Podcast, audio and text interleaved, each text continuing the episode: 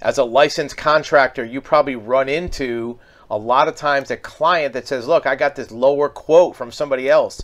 I got a better bid, a better offer. And you come to find out these are people that are not licensed as contractors. They don't have insurance, they don't have surety bonds, they don't have the right documentation.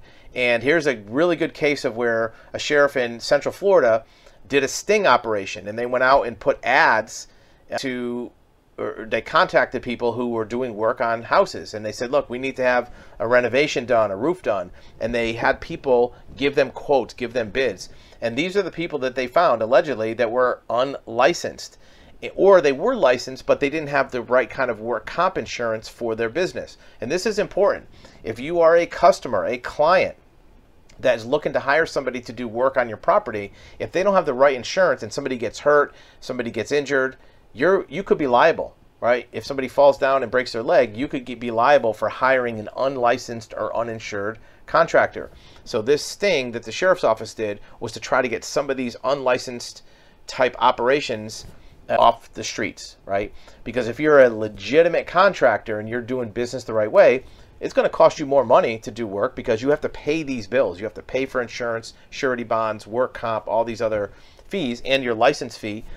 Whereas somebody who is doesn't have all this maybe can cut some corners and offer a lower price, but then again, there's more risk to the customer. And in most cases, when somebody is operating without a license, there's a reason for it. It's not just the fact they didn't want to pay a license fee, it's because maybe they're not quite as experienced. Any good contractor, any good tradesperson, skilled tradesperson could get a job instantly at a legitimate contracting company and make more money than they could doing odd jobs as a handyman. The problem is many times they can't get a job because they have maybe a criminal background, maybe a drug problem, maybe they can't pass a drug test.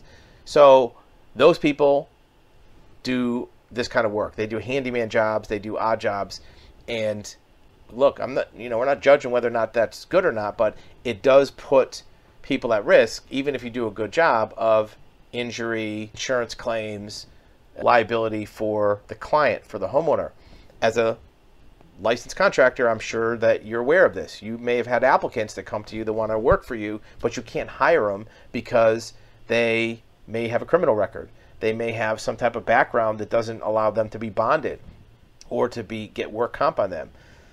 So, or they may not be reliable and, and show up. So now these people are out there competing against legitimate contractors. And you know, look, the legitimate contractor may not be trying to gouge customers. Their price is going to be higher because they have to hire more quality people, pay a higher higher hourly rate because the people who work cheap usually work cheap for a reason because they, they really can't get a job anywhere else.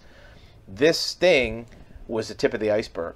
We've seen in some markets where there's hundreds of unlicensed contractors out there doing work. So if you're a potential client, how do you prevent this? Well, anytime somebody comes to you to do work, make sure they have a license they can show you, make sure they have insurance they can show you, and verify the insurance. Call the insurance company to make sure that insurance is still valid. Because many times what they do is they get insurance and then cancel it.